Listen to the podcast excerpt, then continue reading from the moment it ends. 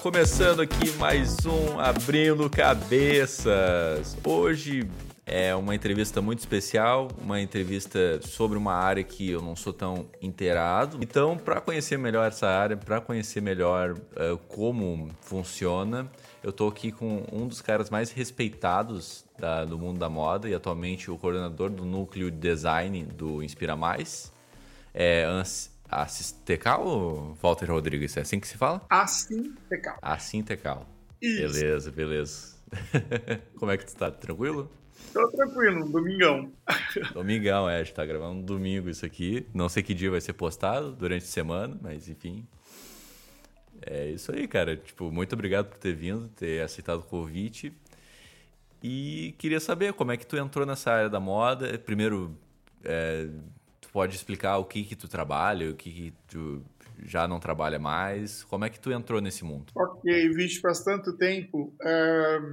Bom, eu sempre fui uma pessoa ligada com, com a estética, desde muito moleque, assim. É bem, bem interessante isso, porque eu tinha um olhar muito preparado para as coisas e perguntas muito sérias sobre sobre beleza, sobre arte, sobre tudo isso. Eu nasci numa cidade do interior de São Paulo e, e durante o eu, eu sou o último filho com uma, com uma diferença de 7, 8 anos das minhas irmãs. E minhas irmãs, então, já estavam na escola, já estavam na faculdade, e eu era um moleque, eu ficava enchendo o saco delas o tempo todo, que livro elas estavam lendo, é, me interessava muito pela cultura e tudo isso, e principalmente por estética. Eu tenho uma das minhas irmãs que estudou artes, então isso influenciou muito meu olhar, mas eu imaginava que eu fosse trabalhar com artes plásticas ou artes visuais, qualquer coisa assim,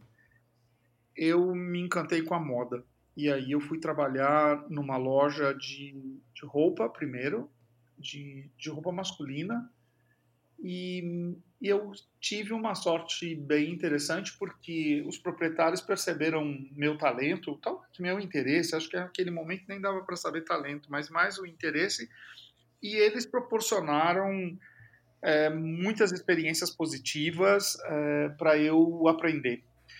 Depois, com 21 anos, eu fui dirigir uma loja deles numa outra cidade perto da minha cidade. Eu, eu cresci em Tupã, na realidade, que é bem interior de São Paulo.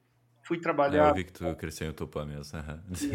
essa, essa outra cidade importante era Presidente Prudente, que é maior que Tupã. Eu fui dirigir uma loja com 21 para 22 anos, assim. E daí eu vi que realmente eu tinha talento, porque em um ano a loja estava bacana, incrível, e eu resolvi seguir o conselho de muita gente e ir para São Paulo. Aí eu fui para São Paulo e fiquei, pensei, vou tirar um mês de férias, vou aproveitar São Paulo, tá lá. Eu, uma das minhas irmãs morava em São Paulo, me dava todo o apoio, então estava tranquilo. Eu fiquei 15 dias só de férias e eu fui por indicação de uma amiga, uh, para a confecção da Glória Coelho, que naquela época chamava G. E aí a Glória, eu fiquei um tempo com a Glória lá meio que fazendo um estágio no, no showroom dela e ela me indicou para uma amiga que estava precisando de um assistente de produção. Isso naquela época era muito interessante, porque eu não tinha noção do que era isso. Uhum. E eu fui trabalhar na editora Abril, na revista Manequim, com a editora Isa Smith, e fui fazer a revista Manequim. Então você imagina para um. É, literalmente um colono falando do, do, na língua do Rio Grande do Sul. um colono Sim. em plena editora Abril, com todas as modelos do momento, trombando com a Constança Pascolato nos corredores, era uma doideira. Uhum. Foi incrível. em um ano. Sensacional. Não, é incrível. Assim. Depois, é, eu já desenhava, eu desenhava desde criança, era muito normal isso e tal.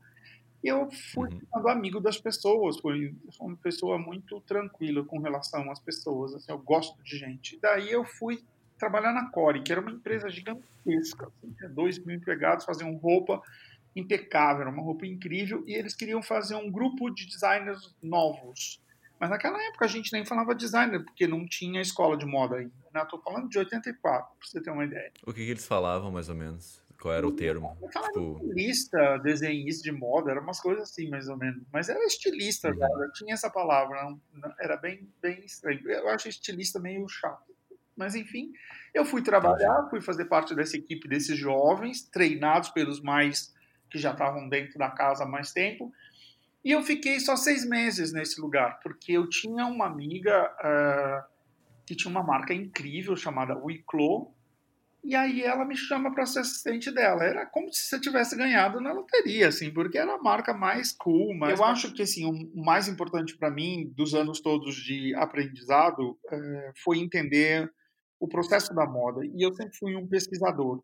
Assim, então, os 30 anos que eu trabalhei com coleções, desenvolvimento de coleções, os desfiles de Paris, essa coisa toda, o que mais me interessava sempre, na realidade, era a pesquisa, onde eu ia buscar subsídios para construir uma história para contar para as pessoas através da roupa. Então, isso sempre foi muito interessante. Em 2003, eu recebi o primeiro convite para vir a Novo Hamburgo fazer um parte de um projeto de palestras que acontecia ali na FENAC. E a partir disso eu fui ficando muito próximo da Ilse Biazon Guimarães, que é a superintendente da Sintecal. E em 2004 ela me convida para tomar a frente de um projeto que a Sintecal já tinha, que era um projeto de design muito interessante, porque depois ali do final dos anos 90, Novo Hamburgo sofreu um revés muito grande com a saída da exportação do calçado para a China, e ela entendia que o design seria uma, uma ponte, um caminho de segurança para os fabricantes de materiais, a partir do momento que eles diversificassem as suas produções e não ficando apenas ligado à história do calçado, mas ampliando essas possibilidades para outras matérias. Então, era necessário realmente implementar um programa de design. E aí a gente começa em 2005, é a primeira edição, e vai isso é, trabalhando isso com as empresas, né? Imagina, tinha empresa que não tinha nem departamento de marketing, nem marketing, nem departamento de criação. Uhum. Era o cara que assinava o cheque, era que consultores para falar de design e tudo isso. Então era realmente bem difícil. Nesses anos todos, eu acho que o cenário modificou enormemente.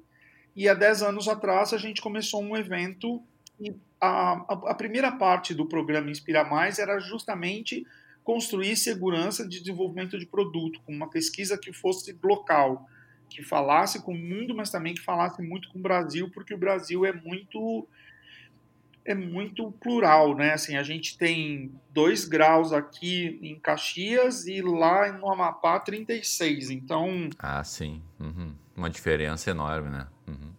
Sim, você não tem uma unidade de gosto, você não tem uma unidade de, de percepção de cor, de temperatura, então realmente é uma coisa bem louca de se trabalhar a questão do Brasil continental.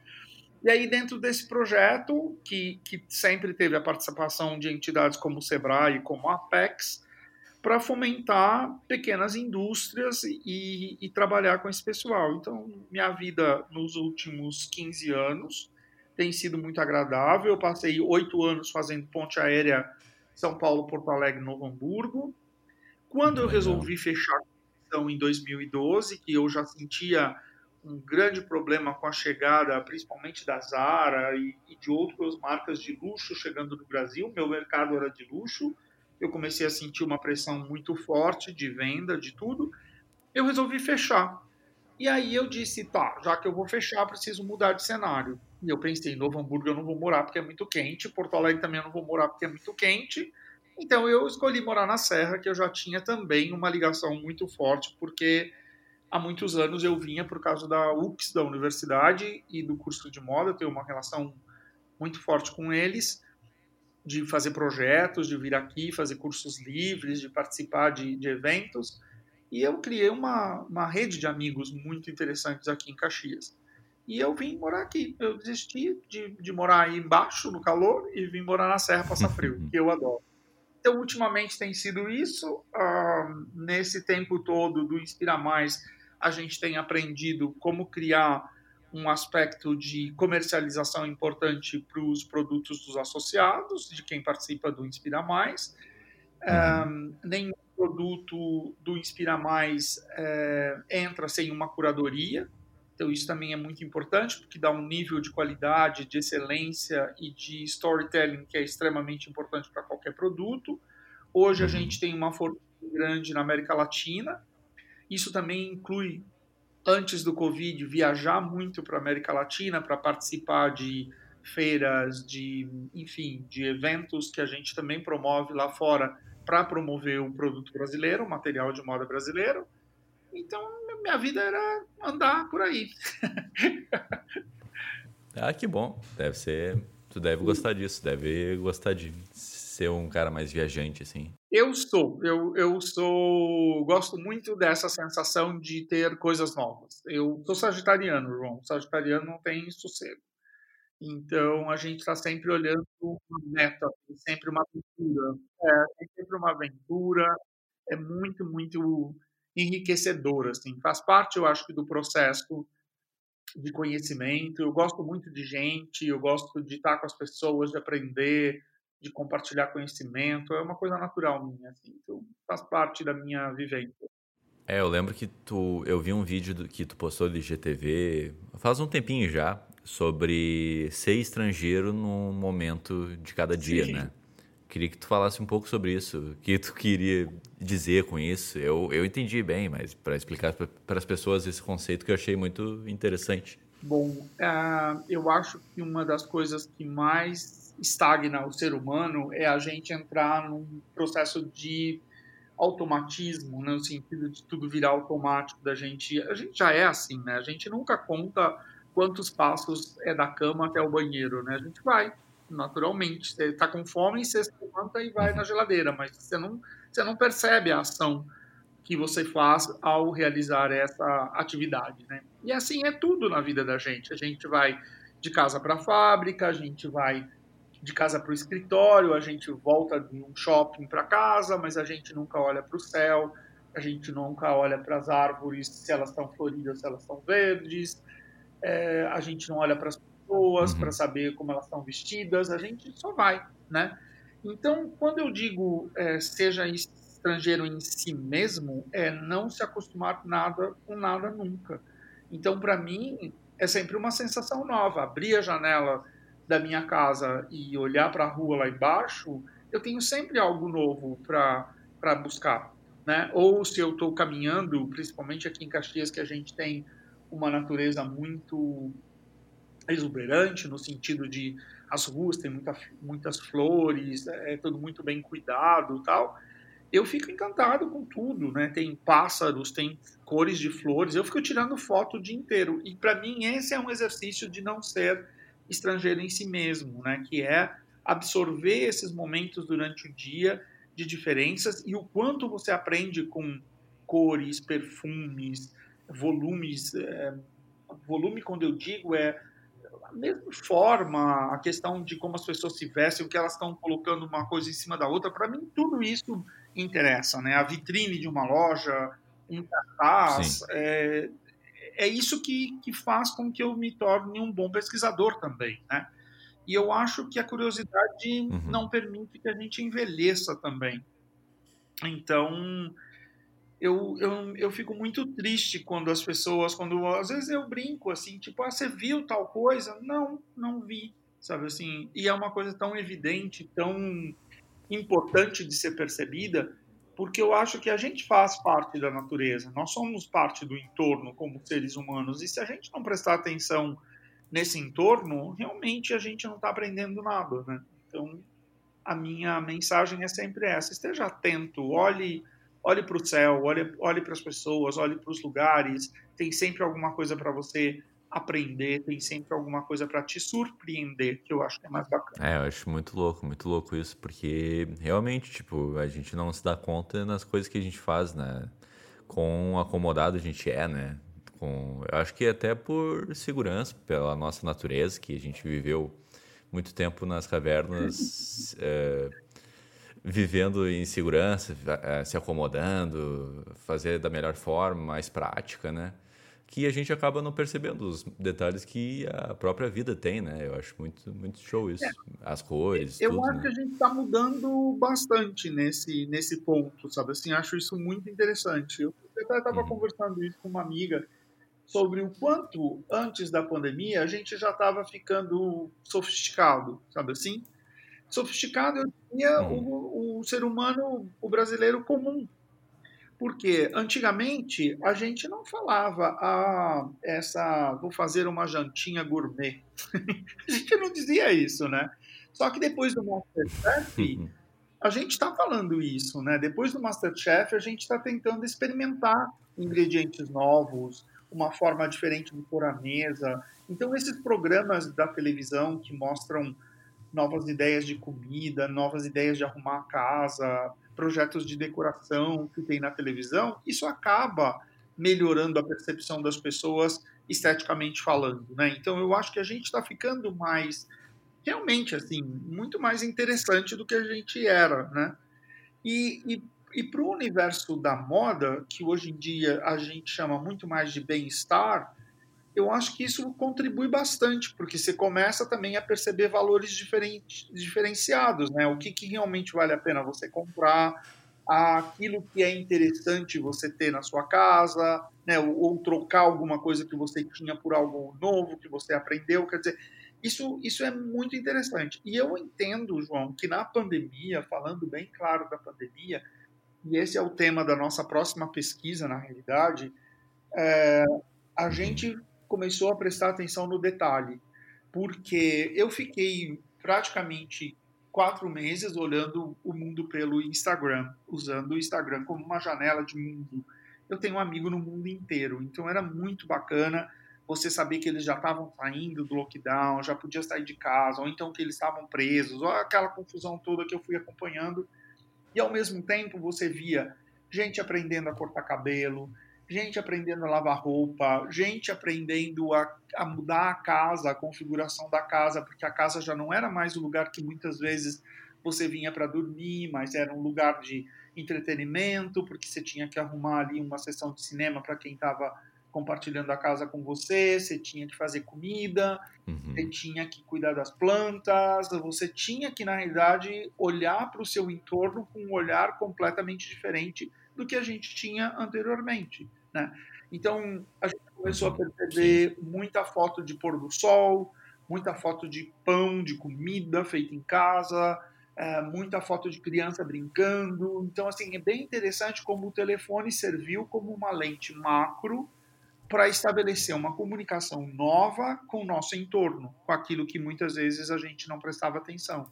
Né? Um arco-íris, o reflexo da água, uma, um reflexo de bonito de luz é, é muito, muito, muito interessante. Eu, eu fui fazendo uma pasta com isso no Instagram e a quantidade de pôr do sol que eu consegui guardar de pessoas no meio dia, com lugares Sim. diferentes, sabe assim? Lugares diferentes.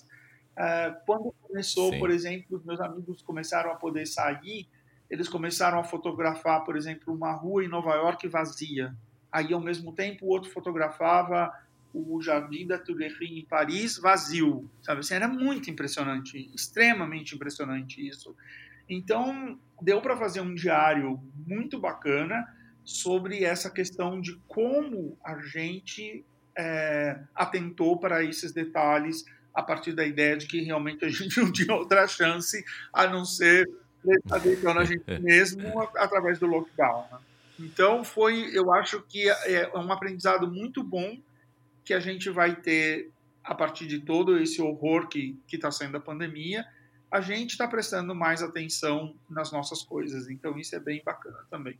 É, e o celular e as redes sociais é uma forma de tu registrar momentos que tu antecede que vão ser especiais, né? Então, tipo, tu fica esperando pro o pôr do sol, né? Daí tu fica tirando fotos, olha, estava no pôr do sol, olha só, estava ali antes de acontecer. Ou, tipo, show, tipo, antes do cara cantar, já tô todo mundo no celular para registrar o que, que, vai acontecer, o momento marcante do cara cantar aquela música. Então, é algo realmente muito interessante tu ver na pandemia que não tá rolando nada disso, as diferentes coisas que as pessoas fazem dentro de casa, Sim. né? Isso é bem interessante. Bom, começa com as pessoas tocando nas, nas sacadas, né, para as outras pessoas. Aquilo foi muito bonito, né? Eu acho que que, de certa forma, a gente entendeu que o ser humano é cada vez mais complexo, que a gente é muito difícil, indócil, é, não é disciplinado, a gente vê isso todo dia, só sair na rua você vê tudo isso, mas ao mesmo tempo eu acho que a gente aumentou a nossa dose de essa palavra ficou meio de moda, ela me cansa um pouco, que é empatia, mas eu acho que a gente olhou mais para o outro também, né? Assim, e, e, aí tem um ponto interessantíssimo da pandemia que eu tenho falado muito, que é a questão do baby boom que vai vir depois da pandemia, porque eu tenho muito claro isso na minha cabeça que tem gente em casa namorando, que tem ah, aqui em Caxias eu vi uma coisa ótima, uma farmácia com cartaz dizendo que tinha 25% na, nos anticoncepcionais. Eu achei isso um dado de pesquisa para mim, assim, achei isso super interessante.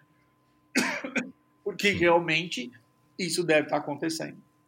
Por outro lado, eu acredito que todas essas tecnologias de, de possibilidade de conversa à distância, como Zoom, Google Meeting, tudo isso, aconteceu algo bem interessante, porque eu, eu venho acompanhando amigos que estão reencontrando com amigos de escola ou antigos funcionários de uma empresa que encontram, fazem reuniões, essa coisa toda. Daí eu fico sempre pensando que algumas dessas pessoas podem ter namorado alguma dessas outras pessoas e de certa forma não rolou naquela época, mas quem sabe agora rolou. O, que eu procuro entender com isso, João, é é fazer hum. uma apologia muito clara do quanto nós estamos carentes e de quanto esse novo romantismo pode afetar a gente, né?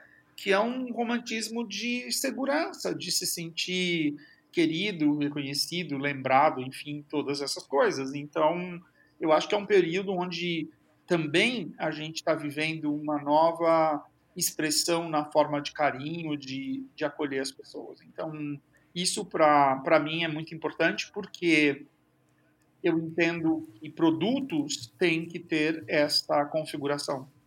Eu, para mim, tudo vira produto. Então, é, é muito claro para mim prestar atenção no mundo e tentar imaginar o quanto isso vai virar uma possibilidade de desejo de compra no futuro. Como é o caso, por exemplo, de materiais que tenham processos muito específicos de higienização, que é a palavra que a gente mais usa, né? uhum. né? E o que eu mais tenho desejo no mundo é que alguém invente uma máquina para lavar a compra, porque eu não aguento mais chegar do supermercado e ficar limpando compra, entendeu? Ah, verdade, verdade. Ou ficar na água com vinagre, sim, tudo sim. Então, bem chato. Demanda para os designers bastante demandas interessantes, mas os materiais de produtos como roupas, calçados, mesmo materiais de casa, todos que tiverem algum tipo de cobertura de, de higienização mais fácil, ah, com certeza será muito mais sucesso. Principalmente também os materiais criados a partir de fibras ou de uh, algum elemento antiviral, também isso é muito importante. Outra palavra super importante para mim é conforto. Né? A gente ficou, sei lá, 90 dias trancado em casa, usando as mesmas roupas, usando o seu sapato mais confortável. O meu era um, o meu tênis mais velho, que inclusive eu tô com ele no pé. Uh, minha camiseta uhum. mais amaciada, tudo, tudo tinha uma sensação de, ah, já estou em casa mesmo, é conforto, né? E, então, conforto, que sempre foi um ponto fundamental na, nas escolhas da nossa de compra, por exemplo, era um, era um dado muito importante, ele se torna muito mais importante agora, porque realmente a gente entendeu. Eh, eu não sei se você ouve, ouviu essa história, mas no período da pandemia, ali no auge da pandemia, uh, nós ficamos muito interessados em acompanhar a indústria do, de underwear porque as mulheres não estavam usando sutiã, porque não precisava, né? E sutiã é uhum. uma, é uma peça do vestuário que para algumas pessoas é necessário até por causa do conforto físico ou dor nas costas, essas coisas todas. Mas para outras pessoas ele é uma métrica meio do dia a dia, assim, que você põe porque tem que pôr, né? Mas não é uma obrigação. E aí as pessoas se sentiram livres, né? As mulheres se sentiram livres dessa obrigação e a gente começou, eu comecei a fazer uma conta mesmo de número de amigas que diziam: ah, é a coisa mais incrível dessa pandemia não ter que usar sutiã. Então, é, isso para mim é um, como pesquisador, assim, para entender um pouco mais meu trabalho, esse também é um ponto muito importante de pensar, uau, que o que a indústria vai ter que oferecer para essas consumidoras que tenham um atributo de sutiã, mas que não seja o sutiã uh, antigo, né? Que possa ter, sei lá, mais mais elastano na matéria, a construção ser um outro tipo de alça. Como é que como é que a gente vai é, condicionar esse conforto descoberto com a, o não uso na hora que a gente tiver que voltar a usar, né? Então, assim, para mim isso é, uhum. são dados muito importantes que aí você vai ouvindo, vai prestando atenção e vai conjecturando que na realidade vai impactar não só aquele círculo na realidade que você convive, mas um círculo muito maior de pessoas né? e uma indústria. Né? Então isso para mim é sempre uhum. muito interessante. Sim, sim. É sempre se reinventar, né? Sempre é, buscar coisas novas, ver o que está acontecendo no mundo. É. Tu, eu fiquei curioso por uma coisa. Tu agora está se considerando como pesquisador, né? Das tendências, isso? Sim, é, eu, eu, eu, como eu te disse antes, eu odeio um pouco essa palavra estilista, meio elitista, meio besta, isso assim. Então, ah, eu achava que minha, sim, minha sim. profissão, eu, eu eu tenho vários, vários mentores que eu considero como os meus mestres favoritos. Assim, um deles é um, um dos grandes, poderosos, mais maravilhosos do mundo, que é Yves Saint Laurent, que é um, um ia falar um estilista francês, né? Na, na realidade é um designer francês. Sim, e Saint Laurent dizia uma coisa muito linda, que a gente era prestação, prestador de serviço. Eu acho isso genial, sabe assim? quando eu fazia roupas, eu era um prestador de serviço, eu tinha que pensar da mesma maneira analítica como eu analiso hoje o que as pessoas vão usar no futuro, eu analisava tipo, ó, onde a minha cliente vai, onde ela vai de férias, quais as festas que ela tem, qual casamento ela está sendo madrinha, ah, a filha dela vai casar em tanto tempo, quer dizer, para mim um bom produto é aquele que é absolutamente bem pensado para quem te compra, né? Então, eu sempre uhum. entendi que eu era, na realidade, eu prestava um serviço. É, essa, essa magia da moda, esse glamour da moda, ele nunca foi minha praia, não. Eu sempre fui muito, muito tímido com isso. Assim. Eu sou muito tranquilo com relação a isso. Eu acho que um trabalho bom, bem feito de moda é aquele que você vira do avesso e tem tanto orgulho quanto ele está do direito, sabe? Assim, então é muito, é muito trabalho, é muito penoso, é muito custoso e, e eu não, não entendo essa, essa, essa glamorização do trabalho, né? Assim, e acho errado, e isso está acontecendo hoje nas escolas de moda, achando que quem sai da escola é um Karl Lagerfeld ou um John Galliano. Isso acontece uhum. a cada década, na realidade, né? Então é muito importante entender que moda é prestar serviço para as pessoas, né? é dar conforto, é dar estilo, dar segurança. Moda é segurança, né? Moda é sentir. É, mas porque tu acha que acontece isso, né? Essa. É, não é levantado de ego, mas essa, esse pensamento que a pessoa acha que vai se tornar a nova top do, do trabalho que ela está inserida, porque tu pensa assim. Eu acho que a própria indústria construiu isso, né? A partir dos anos 80, dos anos 90. Um, a gente, uhum. tem, a gente tem vários, vários propósitos interessantes. Outro dia eu estava lendo. Uh, um, a gente pode chamar ele de filósofo, de sociólogo. Ele é um coreano. É bem esquisito, porque é um coreano, mas ele cresceu em Berlim, estudou em Berlim. Chama Byung-Chul Han. Uhum. O Bill, é, não que ele seja contra, eu, eu, acho também muito perigoso essas coisas, porque as pessoas falam, ah, já é, vira política, né? E não é política. Mas ele falava, como estudo, do, da questão do capitalismo, né? E de como o capitalismo é, vai é, fornecer, é, eu diria, subsídios para o neoliberalismo e tudo isso, com relação a volume, né? Assim, nós temos que vender mais, a gente tem que lucrar mais. É isso que a gente vive, né? Até, até o Covid, pelo menos, a maior parte de tudo o que acontecia era tem que gerar lucro, tem que virar lucro, tem que ser muito dinheiro, muito dinheiro, muito dinheiro, muito dinheiro, muito dinheiro. E aí não se importando com o desperdício, não se importando com as pessoas. Na moda isso foi muito muito louco, João, porque a gente teve um estilista, é, o Decarnan, que trabalhava para a marca Balmain, que foi parar no hospício. Sabe assim, o cara fazia 16 coleções por ano, Eita. como que faz? Sabe assim, olha a pressão para você fazer 16 coleções e vender, vender, vender, vender. O cara foi para o hospício. O Galeano pirou de vez, aí teve aquele episódio tétrico, né, do, do bar, que ele xingou as pessoas, foi classificado como antissemita, perdeu o emprego da Dior, ficou um tempo completamente no fundo do poço, hoje está fazendo coisas lindas, porque ele tem talento e está fazendo. O McQueen se matou. Né? Então a gente teve um período na moda ali, historicamente falando, é, passando os 90 e chegando no meio de 2000, que era tétrico a história, porque ninguém tinha saúde mental para suportar as pressões que a moda estava fazendo. Então ali começa um pouco essa doença de ah, eu tenho que ser o Galeano, eu tenho que ser o McQueen, eu tenho que ser o Lagerfeld, e, e essa coisa toda vai, vai crescendo. Eu acho que agora as pessoas estão mais cuidadosas com relação a isso, mas ainda é o ego é um, um amiguinho traiçoeiro. Então tem sempre que pensar realmente é. aonde você quer chegar com tudo isso, porque a indústria te leva, né? Ah, a gente viu isso com os influencers, né? A gente viu aí os influencers sim, sim. todos, aquela coisa, não sei quantos milhões de seguidores, não sei quantos, blá, blá, blá, e agora na pandemia? Estão tendo que mudar, ou que se não mudar, vai desaparecer, porque os interesses são outros, a sensação é outra, né? E eu não contei a história do Bill Churran, porque eu sou louco, começo a falar uma história, vou para outra e não contei. Mas o Bill fala uma coisa muito interessante, que é assim, para a gente ter lucro, para a gente ter todo esse dinheiro que a gente construiu basicamente até os 2010, ali 2015 mais ou menos, há, há uma política muito forte no mundo que nós todos temos que ser iguais. E isso é muito claro quando você vê uma saída de escola com os adolescentes, por exemplo, todos amarrados, todos os moletons são amarrados da mesma forma. Ou então os meninos todos de uhum. boné.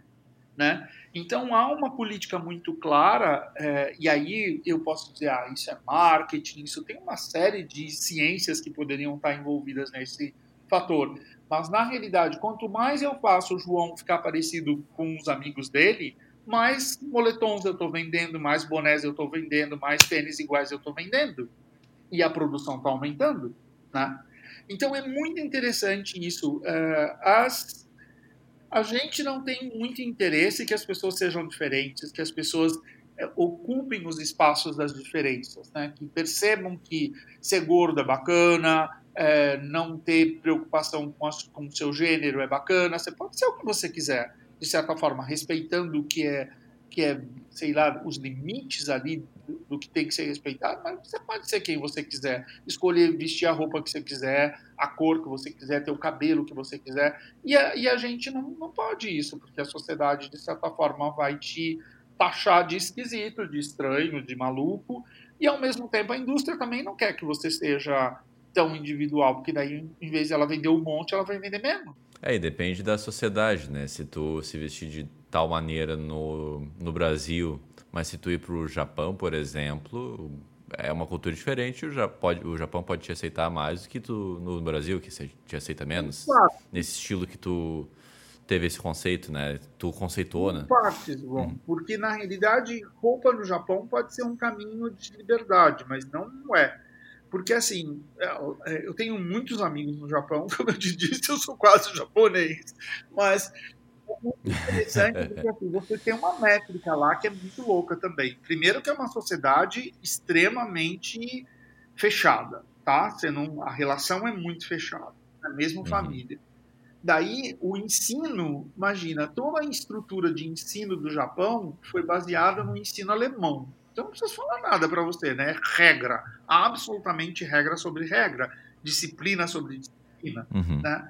A partir disso, você tem um período que seria mais ou menos até a universidade que você é obrigado a cumprir ali a sua tarefa como filho. Vamos supor, eu sou de uma família japonesa, eu vou ter que fazer direitinho todos os meus períodos de escola até eu chegar na faculdade.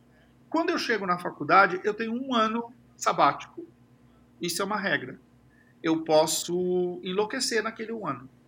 Eu posso deixar meu cabelo crescer, posso virar hippie, mas um ano depois eu tenho que voltar certinho, escolher o curso que eu vou fazer na faculdade e vou estudar. Eles entendem que esse um ano é para realmente você descobrir o mundo, para você ter uma visão clara daquilo que você quer ser. Eu quero ser advogado, eu quero ser, enfim, sim, sim. Uhum. sei lá, o diabo. Então é muito interessante, mas, mas é uma sociedade muito rígida. O que eu acho bacana do, no Japão, isso também ocorre na, na Inglaterra com relação a estilo, é que você sai na rua e ninguém olha para você. Assim, ninguém te fica te olhando, te apontando, sabe assim? É uma coisa. Mas assim, de uma maneira e ninguém olha, mas ao mesmo tempo ninguém liga, assim, né? Tipo isso, é, mais ou menos? Sim, é quando eu digo liga, é, é te, se incomodar com você. Tipo, aqui no Brasil, por exemplo, é capaz ah, das pessoas te chamarem na entendi, rua, entendi. fazer alguma coisa assim. Não, não, você passa, ninguém uhum. dá bola, sabe? Se a coisa anda, anda e vai. Eu acho interessante, entendi. porque não, não deve ser fácil. Eu acho que não é fácil ser diferente. É isso que é o mais louco para mim, assim.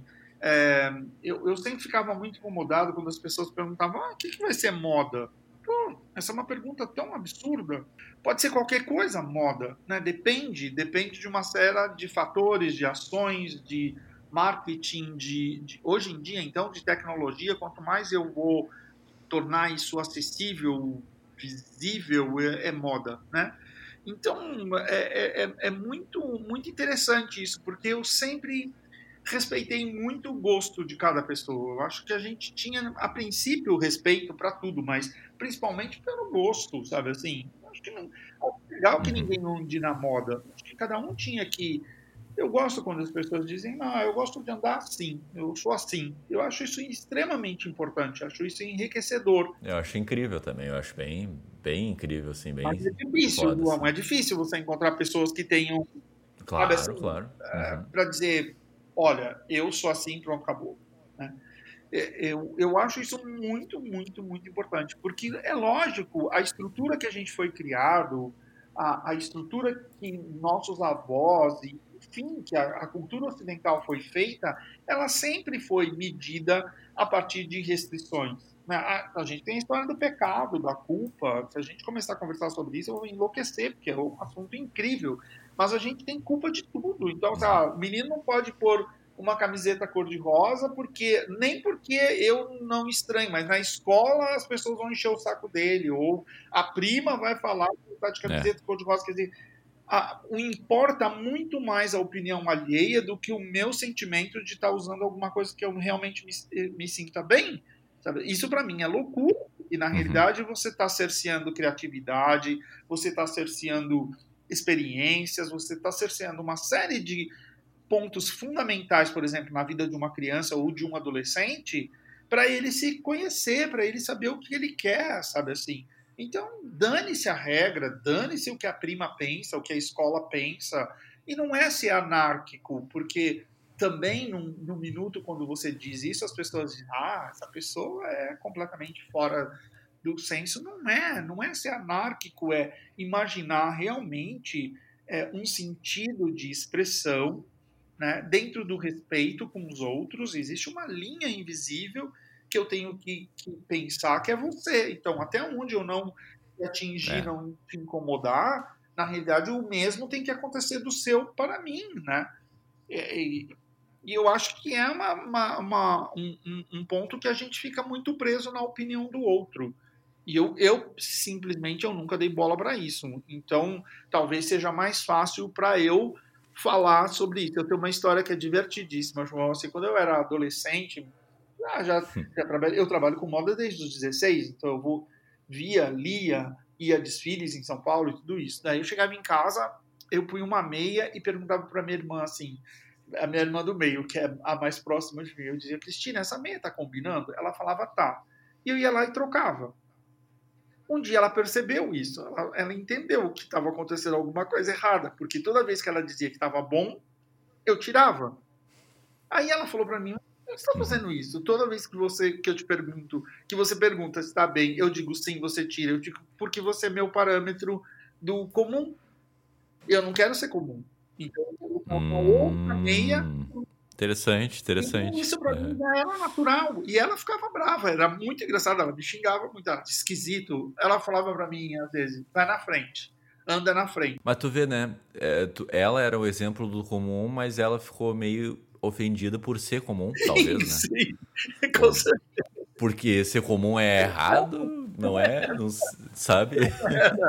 Bom, eu nunca tinha pensado por isso. Você me fez. Eu vou contar pra ela depois dessa história. Ela vai dar risada. Eu vou perguntar pra ela por que ela ficava brava.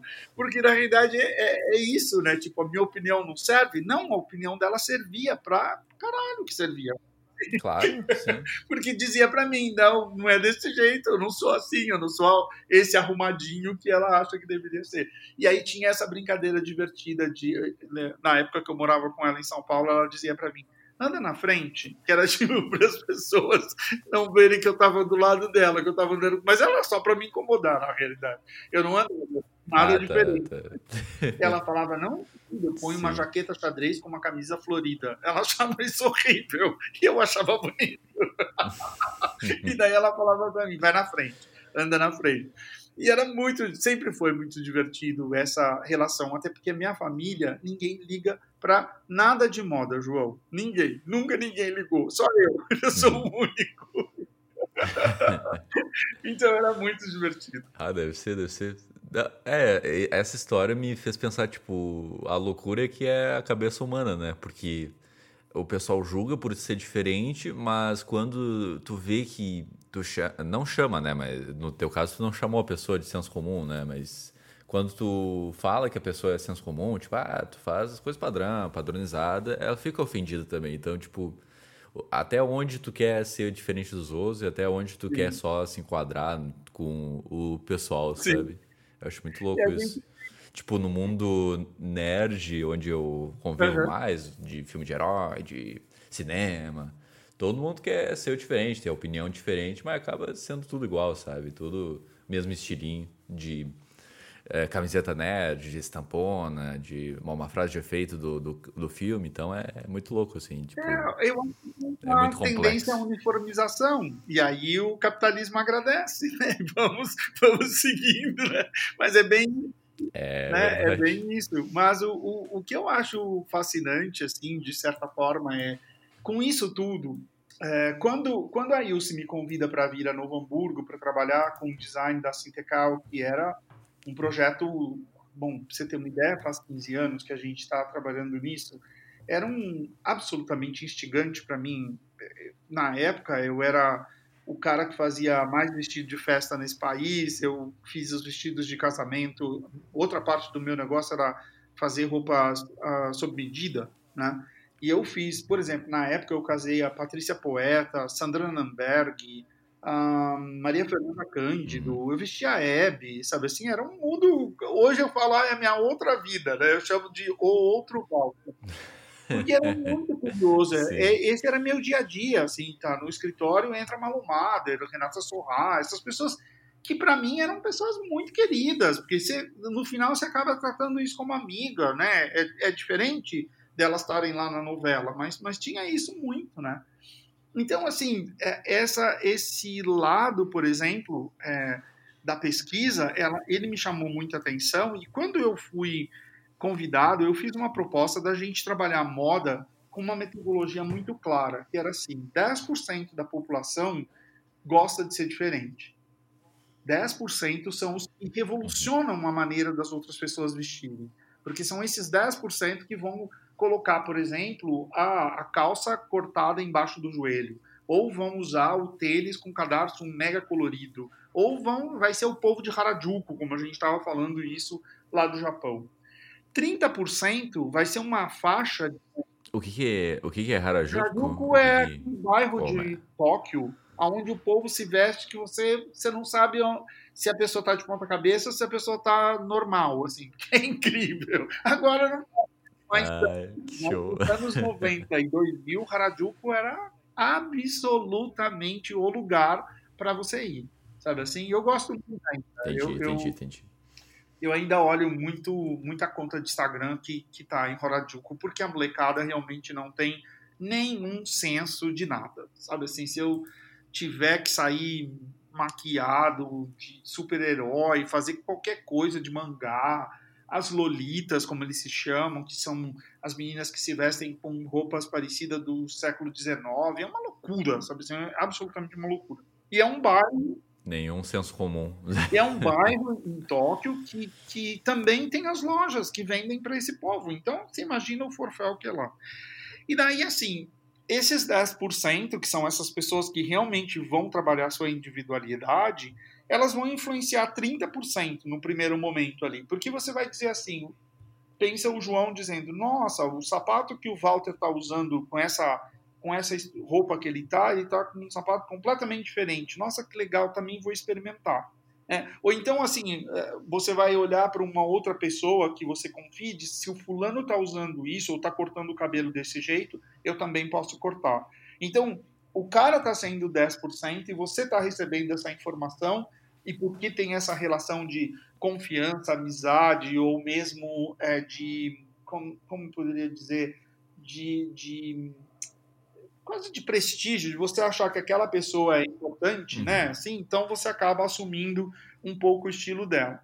Então aí vem um, o, essa inovação, ela vem para um processo já maior, de um público maior, né? É, ela vem mais sutil, ela vai vir mais delineada, assim, no sentido de não ser tão explícita, mas ela vai descer.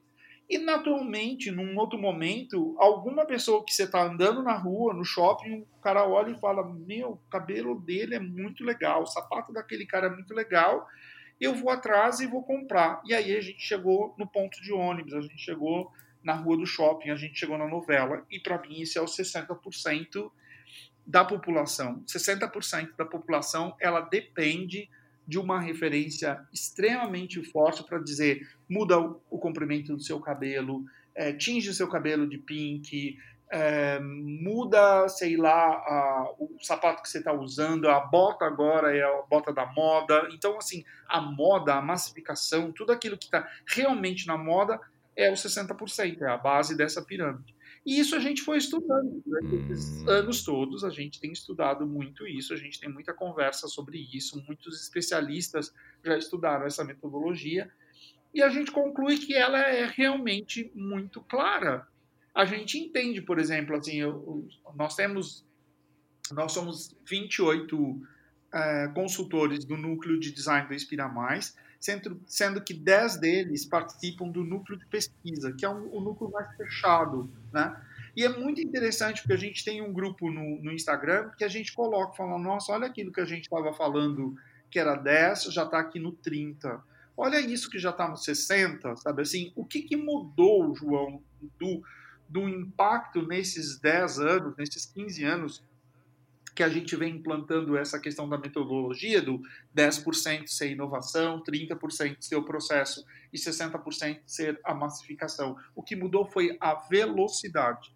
Antigamente demorava, sei lá, quase 24 meses para uma coisa inovadora chegar na base da massificação. Hoje não, hoje isso pode ser muito uhum. rápido.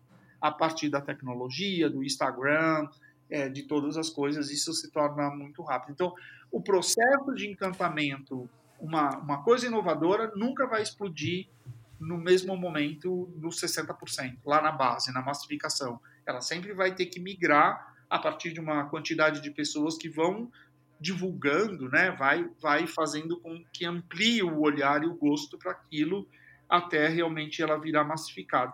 O que eu entendo que quando vira massificado, se for muito bom, vira um clássico, né, vira um básico da vida que a gente uhum. vai precisar para o resto da vida, ou então ele é esquecido sim, sim. e aí fica um tempo e daqui a pouco volta de novo. Por exemplo, assim, o que, que eu falava muito, teve uma época que a gente falava muito de branco, ah, solado branco, tênis branco, sapato branco, e eu tinha uns amigos que diziam, não, isso nunca vai chegar nos 60%. E eu dizia, ah, vamos esperar. E é lógico que chega, porque assim, lá no 10% nós estávamos usando sapato branco, enquanto todo mundo estava usando sapato preto. Quando o branco chegou no 60%, a gente estava de preto. Os 10%, os inovadores, estavam de preto, e embaixo estava tudo branco. E é normal, isso sempre acontece. Quando explode lá embaixo, a turma lá de cima já mudou completamente. Assim foi com os tênis coloridos, que agora, graças a Deus, sumiu um pouco mas a gente viu uma explosão de cor no sapato de uma forma por que, graças a Deus, sumiu um pouco? Ai, Por quê? Graças a Deus. Porque eu acho que cansa e as pessoas têm que mudar, têm que comprar então eu me canso, eu me canso. Por, por, por, isso eu disse, graças a Deus, muda. Entendi, tá? entendi. Entendeu? Então, assim, eu lembro que eu comprei meu tênis colorido e depois de um certo tempo, aquilo começou a aparecer. Eu, eu sempre brinco com isso, com, com ah, tá no ponto de ônibus. Eu acho incrível, porque virou produto. Eu penso produto, eu não, eu não acho que é Sim. desmerecimento um produto chegar na base da pirâmide. Não, é lá que está o volume, é lá que está o lucro, na realidade. É, é outra maneira de pensar, entendeu? Mas sempre prestando atenção nessas pessoas que são inovadoras, nessas pessoas que estão mudando o sentido das coisas, né? Então, isso é muito, muito interessante. E aí, você tem designers, você tem estilistas, você tem artistas, você tem milhões de pessoas que vão estar tá forçando essas mudanças, né? vão estar tá construindo é, pontes para essas mudanças. E aí, no meu trabalho, é prestar atenção em tudo isso e, e ver o que realmente isso vai acontecer local, né? Porque eu posso olhar global, mas eu tenho que entender local também. Então, fazer essa correlação, né? E é muito, muito rico. Sim, sim, sim. É, eu fiquei pensando assim, tipo, ah, quando tu fala na estratégia dos 60%, que é, é uma quase, é uma exata, é número lógico, né? É só tu fazer as contas que vai chegar nisso, né? Uh, eu queria saber, tipo, quando vem uma estratégia assim, o, da, das empresas de moda, né? Para testar uma tendência. É, e a gente vê artistas assim internacionais e nacionais é, usando uma coisa muito diferente. Isso é um teste para ver se aquilo vira tendência ou não? Ou eu estou viajando não, demais sobre essa Você tem tese? toda a razão. Na realidade, marcas que é. têm muito dinheiro, por exemplo, é, vão. Ah, aconteceu um momento bem interessante agora, por exemplo, o Neymar é, foi num desfile da Balmain masculina, quando podia ter desfile ali, usando a jaqueta mais cheia de. Era uma jaqueta cheia de placas de metal prateadas. Então, assim, ele sentou na primeira fila. É claro que o estilista da Balmain queria o, o Neymar sentado ali com aquela jaqueta para influenciar as outras pessoas. É, é, natural que isso aconteça. Entendi, entendi. É, é, uhum. Existe uma coisa muito interessante que é ganhar dinheiro com isso, né? O, o Neymar, na verdade, estava ali de prestígio, entendo, ele é amigo do cara e tudo. Mas o que a gente vê de blogueiras e via dessas influencers um pouco antes da pandemia, na realidade era grana, né? Você ganhava não sei quantas granas para ah, mentir, né? Porque a blogueira nunca usa, ia usar aquele vestidinho, nunca ia usar aquela bolsa, porque ela estava de Chanel, de Hermès, ela estava de Saint Laurent, ela estava de qualquer coisa no dia a dia, mas ela fingia ali na foto que ela estava usando aquela marca, né?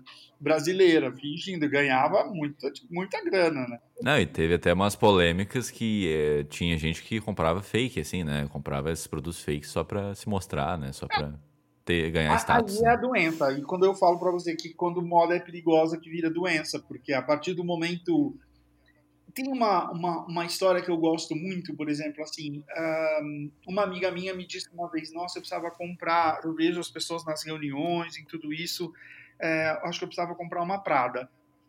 Né? Aí eu falei para ela, falei, olha, se você vai investir numa Prada, investe numa Prada clássica, né, daquelas de que vai virar presente para neta. Porque se você comprar a Prada desses uhum. seis meses, no próximo seis meses ela já é antiga. E aí é mais interessante você investir numa bolsa de artesanato incrível, porque ela sempre vai ser única e vai ser sempre incrível. Então, existe uma métrica nisso, né? De, de como também você usa o, os objetos que estão na sua volta para impactar as outras pessoas também, né? E isso a indústria faz muito bem, né? Criar esse, esse, esse desejo, né? Assim, eu, eu, eu acho isso o máximo. Isso é uma das coisas que mais me move, é entender por que, que as pessoas precisam a cada seis meses comprar uma bolsa nova, um sapato novo, né? E é a história nova que as pessoas estão contando, né, João? Tem, tem muita história boa por trás disso que nos envolve e que faz a gente acreditar que realmente a gente precisa de uma nova bolsa, quando na realidade você não precisa. Isso que é o mais louco. Sim, nossa, total. Se para pensar logicamente, tu não precisa de mais uma carteira nova, mais uma jaqueta nova, só que é por causa de status, se mostrar, enfim, tudo que tu já disse aqui, né? Sim, é, eu acho que a gente está melhorando, né?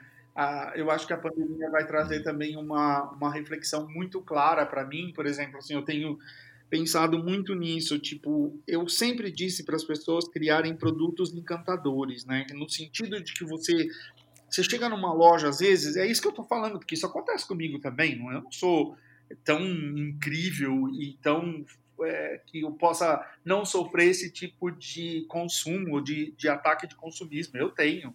Na época do CD, por exemplo, eu não saía da loja com um CD, eu comprava três. Eu nunca consegui comprar uma coisa uma, sabe assim? Livro era três. Sempre, sempre, eu sempre fui exagerado.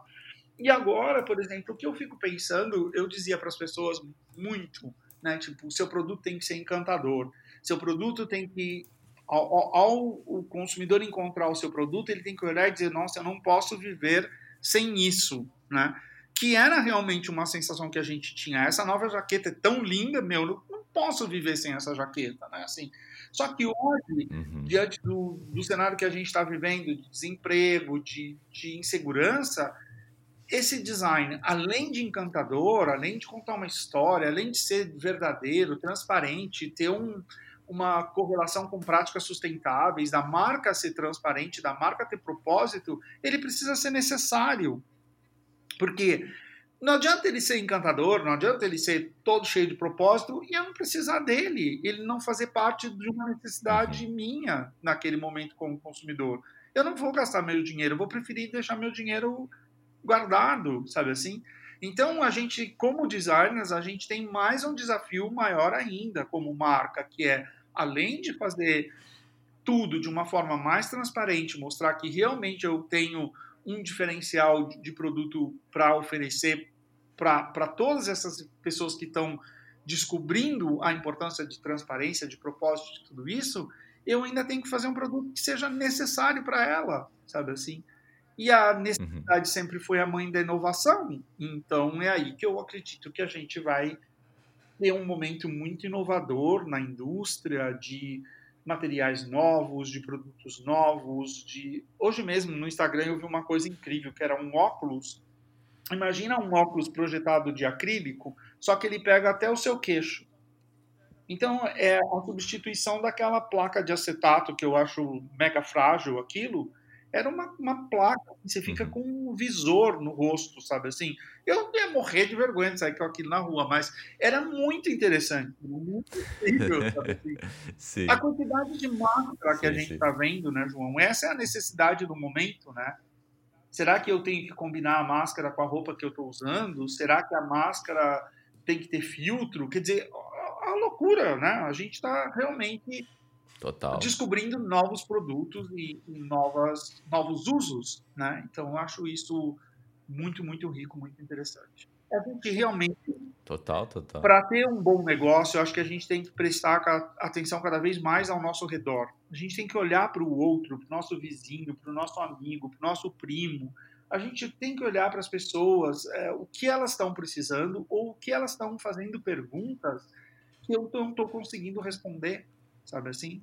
É isso que faz a gente evoluir, é isso que faz a moda evoluir também, porque moda é uso, né? Moda é, é bem é conforto, é, é bem-estar, né? Então, você tem que ouvir as pessoas, você tem que escutar as pessoas. É fascinante. É, é eu, eu lembro muito bem desse nosso papo do, do exemplo da Nike, né? A Nike é um exemplo de tu ele, eles venderem um produto que não necessariamente tu precisava, mas agora tu realmente precisa dele, né? Tipo, em questão de estratégia, eles usam estratégia de uh, te dar a sensação que a, a, é, deve ter sido usado, né? Mas dá a sensação que aquilo foi usado pelo Cristiano Ronaldo, ou usado pelo Neymar, ou sei lá, tênis, a raquete que é usada pelo uh, Djokovic lá. Então é uma, uma estratégia de urgência que, meu Deus, eu vou me sentir o cara usando aquilo ali, usando aquele produto daquele atleta, sabe? É, eu acho que faz muito sentido isso. É, a gente, tá, a gente vai mudar bastante, eu acho, a nossa questão com as marcas. Eu acho que a Nike, ela sempre teve isso, porque ela sempre investiu muito forte nesses ídolos todos, né? Seja no basquete, seja no tênis, seja no futebol. Mas eu acho que a gente vai deixar, das marcas comuns que a gente convive, a gente vai deixar de ser usuário para virar fã, igual a gente é fã da Nike, né? Então, a, a, marca do seu, da sua cidade, a marca do seu bairro, a marca do seu amigo, você vai torcer por, por ela, né? Você sabe o que ele está fazendo, ele está transparente ali, contando as dificuldades, tentando produzir algo sustentável, verdadeiro, né? Ter um bom princípio, ter propósito. Então você vai torcer por ele. Eu acho que essa vai ser a grande mudança da gente com relação a consumo. A gente vai prestar mais atenção. Que é um dado que é muito interessante a gente pensar nisso, porque já aconteceu e vai acontecer com a moda. Eu acho que você, não sei se você se lembra do antes disso, porque é, já faz bastante tempo, a gente ia no supermercado e você comprava qualquer coisa, você não lia absolutamente nada que tinha na embalagem. Você enfiava no carrinho e ia embora. Uhum. Depois de um certo tempo, a gente começou a se habituar a olhar a data de validade do produto. Ok. Depois de um certo tempo, a gente começou a ficar psicótico e olhar se tinha glúten, se tinha sódio, se tinha. Nós começamos a ler como se fossem bulas de remédio, os rótulos. Ah, era da informação, né? Era da informação que nos faz bem ou não. Tal. E a tipo roupa vai ser a mesma coisa, João? Então a gente vai olhar para a etiqueta e vai dizer: uhum. ah, isso aqui tem algodão orgânico, isso não é algodão orgânico, isso aqui é fio reciclado, esse aqui é um poliéster reciclado, ah, isso aqui é um nylon que veio dos carpetes, ah, isso aqui é um projeto que vem da garrafa PET e de repente, a etiqueta, se você usar o QR Code ou qualquer coisa assim, você vai chegar uh, na, lá na indústria, lá onde ela foi recolhida. Por exemplo, tem um projeto de couro sendo criado agora no Brasil que você vai saber a fazenda que o boi estava. É, rastreabilidade, essa palavra é muito difícil de falar. Mas é maravilhoso.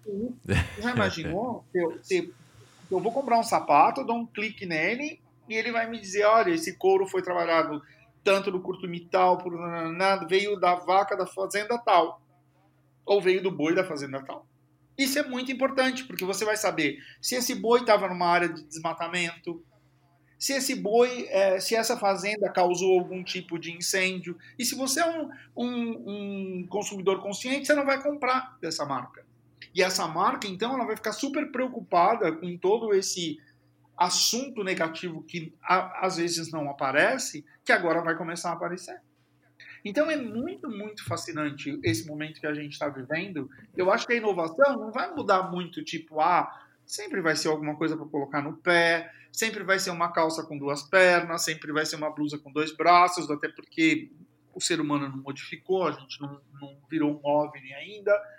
Mas a forma que a gente compra a Sim. forma como a gente escolhe, a forma como a gente determina o que é bom para nós ou não, isso vai mudar bastante. A tecnologia está clarificando isso, né? ela está colocando isso de uma forma tão acessível que eu posso saber daquele sapato que eu quero comprar, de que fazenda ele veio.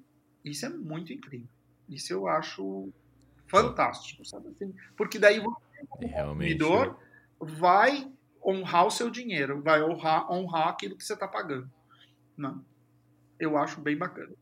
É, muito interessante, muito, muito inovador mesmo, muito interessante. Tipo, agora eu quero passar para uma pergunta que a gente fala, é, faz para todos os convidados, para inspirar a pessoa que está meio para baixo, que principalmente nesses tempos é, não sabe muito bem o que fazer na carreira.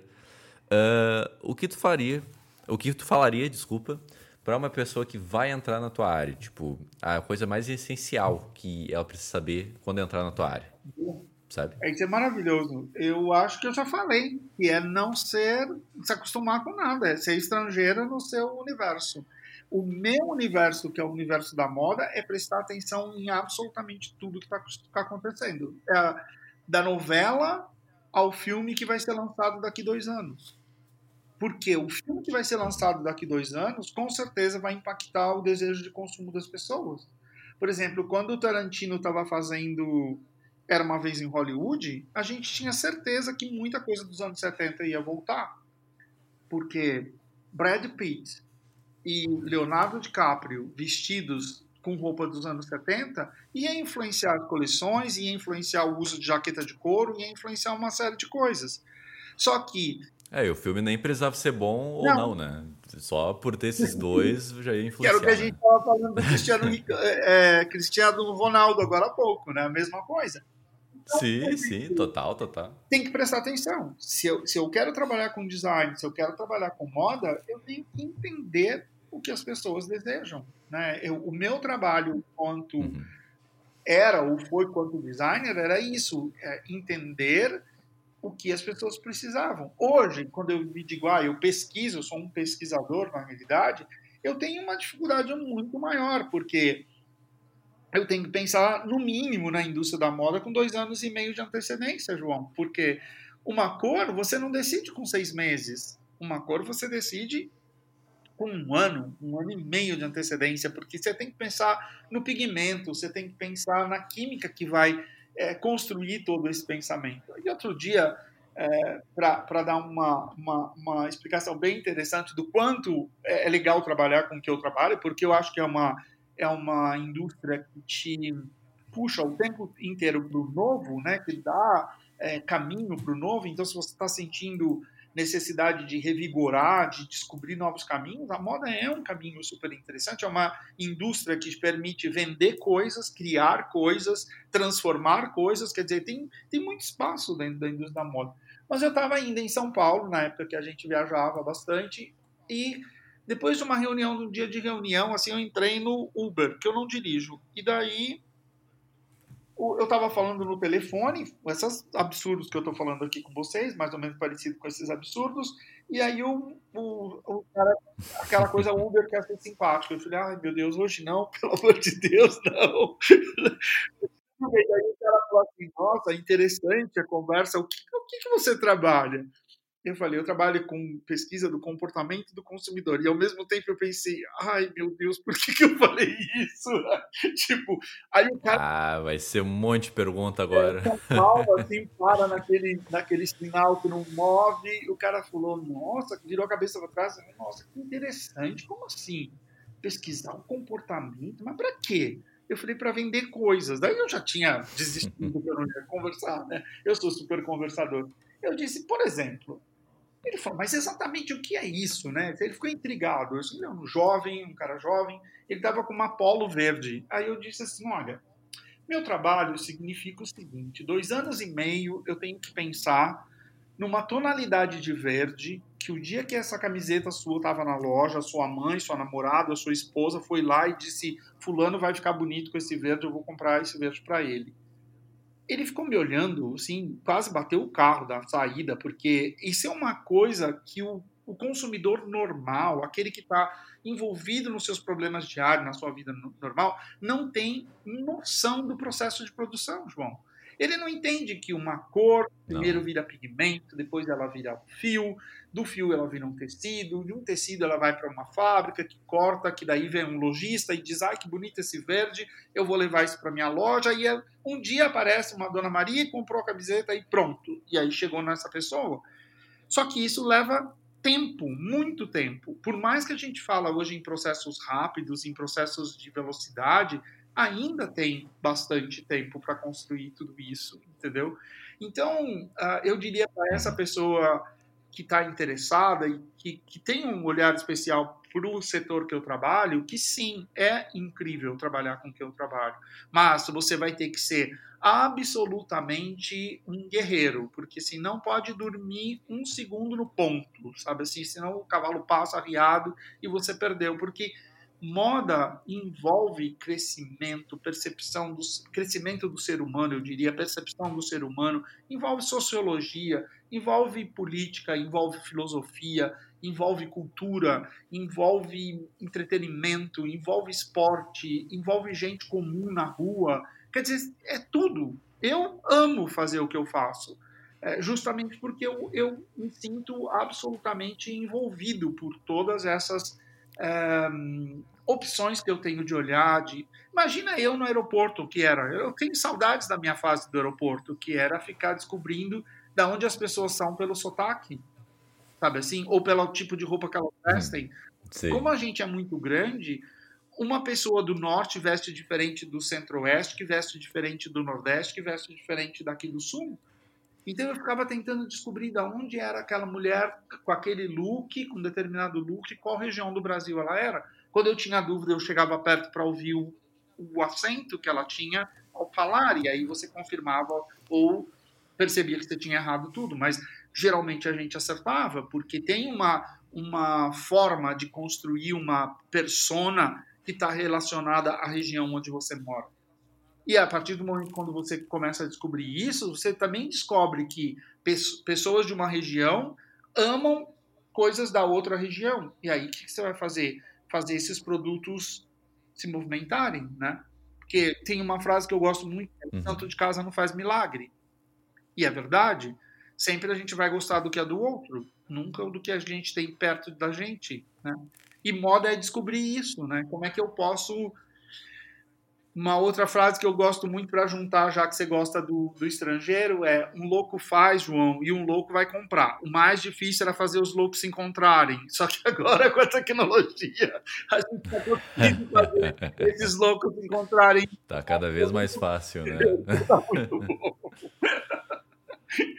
Eu acho que a primeira coisa também é ter coragem, João. Moda, todo esse setor da indústria é, você tem que vir, não tem escapatória. Mas a partir do momento que você se acha, aí é Deus, porque é como se fosse uma.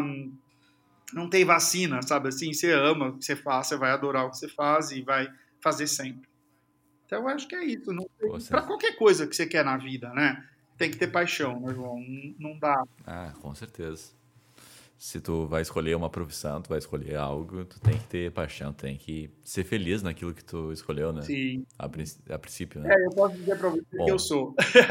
bom, que bom, que bom. Damos horas falando sobre moda, tu tem que ser apaixonado mesmo, né? Mas, bom, muito obrigado por, pela tua presença, sério mesmo, foi muito legal. Eu, durante o papo, escutando aqui, eu fiquei, eita, é verdade, não tinha pensado por esse lado. É, eu queria te dar espaço para tu divulgar o que tu anda fazendo, uh, eventos que tu anda fazendo, enfim, esse é teu espaço para falar sobre isso, sabe? Ok, muito obrigado. Eu acho que o mais importante agora é falar do Inspira Mais, né? Eu não sei quando esse podcast vai para o ar, mas a gente está aí na, na, nos últimos momentos da corrida, é, dia 25, 26 e 27 a gente tem o Inspira Mais, mas fora isso, ele é uma plataforma o tempo todo muito, muito visível, né? então a gente está sempre trabalhando para fazer essa relação do mercado com as pessoas e, e, e trazer essa percepção da importância de inovação, do, do, planejamento e do pensamento de design, que é começo, meio e fim, para os produtos. E é sempre seguir a gente no Inspira Mais Oficial, no Instagram, tem no Facebook também. Vocês vão perceber que tem sempre muito material de moda, muita pesquisa, muito disso que eu estou falando, sempre a gente está propagando. Isso é, é, é, o nosso nossa maneira de pensar. É quanto mais a gente é, multiplicar as pessoas que vão adorar produtos interessantes, é, saber a história daquele produto, da onde ele foi feito, aonde ele saiu. Isso é tudo inspirar mais, porque é lá que a moda começa, como a gente sempre diz, né? Porque nós somos o salão de inovação e de materiais único na América Latina e que sempre tem novidades. Então a moda começa ali. Então, se quer saber de moda, se quer saber o que o povo está usando, olhar para o Inspira Mais oficial do Instagram ou no Facebook, que você vai ter boas coisas para conversar depois. E até encantar as pessoas, né? Com que moda é encantador, né, João?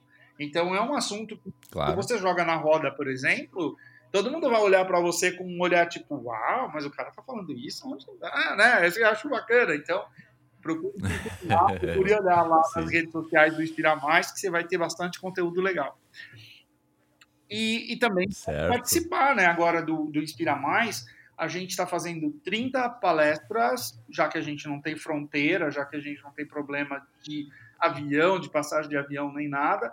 É, tem gente do mundo inteiro participando e ela vai ficar 30 dias no ar, essa, essa plataforma. A única coisa é que tem que se inscrever no site do Inspira Mais, que é www.inspiramais.com.br. A única coisa que a gente pede é que tem que se cadastrar e tem que ter um, um como chama, um CNPJ na realidade. Mas se cadastrando ali, você tem a oportunidade de ver as, as palestras, de ouvir é, muita coisa interessante, de ver os materiais que foram criados e de entender um pouco da dinâmica que a gente vem implantando no mercado com bastante sucesso a partir do início do programa Inspira Mais. Então, é basicamente isso. Pô, maravilha, maravilha mesmo. Pô, Uh, então, tá aí. Se você se interessou no papo, de, se já te interessa esse tipo de assunto, vai, se inscreve lá, acompanha as palestras, que vai ser show. É, enfim, muito obrigado de novo pela presença, é, pela, pelos ensinamentos que tu deu aqui, pelas curiosidades que eu não sabia sobre esse mundo, que eu pouco conheço. E muito obrigado para você que ouviu até aqui, esse Abrindo Cabeça, que é em volta de entrevistas sobre pessoas da área de criação digital ou não, né, da área de criação de humanas, essas pessoas que são bem sucedidas, que têm coisa para aprender, têm coisa para agregar. Então, muito obrigado para tu que ouviu até aqui. E ouve os próximos episódios aí, ou os que já tem, de vários, o Pedro Duarte, o Daniel Cajal, enfim, esses aí já estão no ar. É só seguir para acompanhar os novos também. Tá certo? Então, muito obrigado e até a próxima. Um abraço. Tchau, tchau. tchau. Um abraço.